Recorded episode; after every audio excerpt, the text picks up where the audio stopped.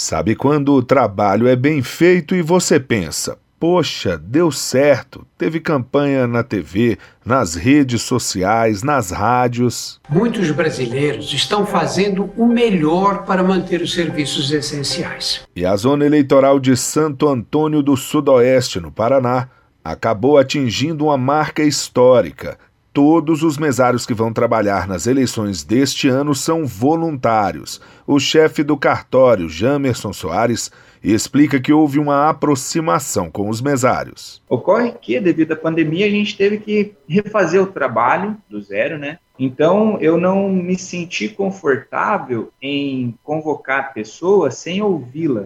Pegamos as listas dos mesários da, da eleição de 2018 segundo turno e ligamos um a um. Para os mais novos, foram palavras que convenceram. Quando é um eleitor novo, a gente atendendo aqui, a gente fala: olha, para você vai ser importante, até para você conseguir seu primeiro emprego. Você pode argumentar com a pessoa que está te entrevistando que você não tem experiência profissional, entretanto, você presta serviços voluntários, tanto aqui quanto na igreja, na comunidade, e isso agrega valor para você. O número de inscritos foi até maior do que o necessário, por isso, algumas pessoas estão sendo cedidas para municípios vizinhos. Em Santo Antônio, são 344 pessoas para atender 14 mil eleitores. É o mesário quem colhe as assinaturas, libera a urna eletrônica, garante o sigilo do voto e a tranquilidade no dia da votação.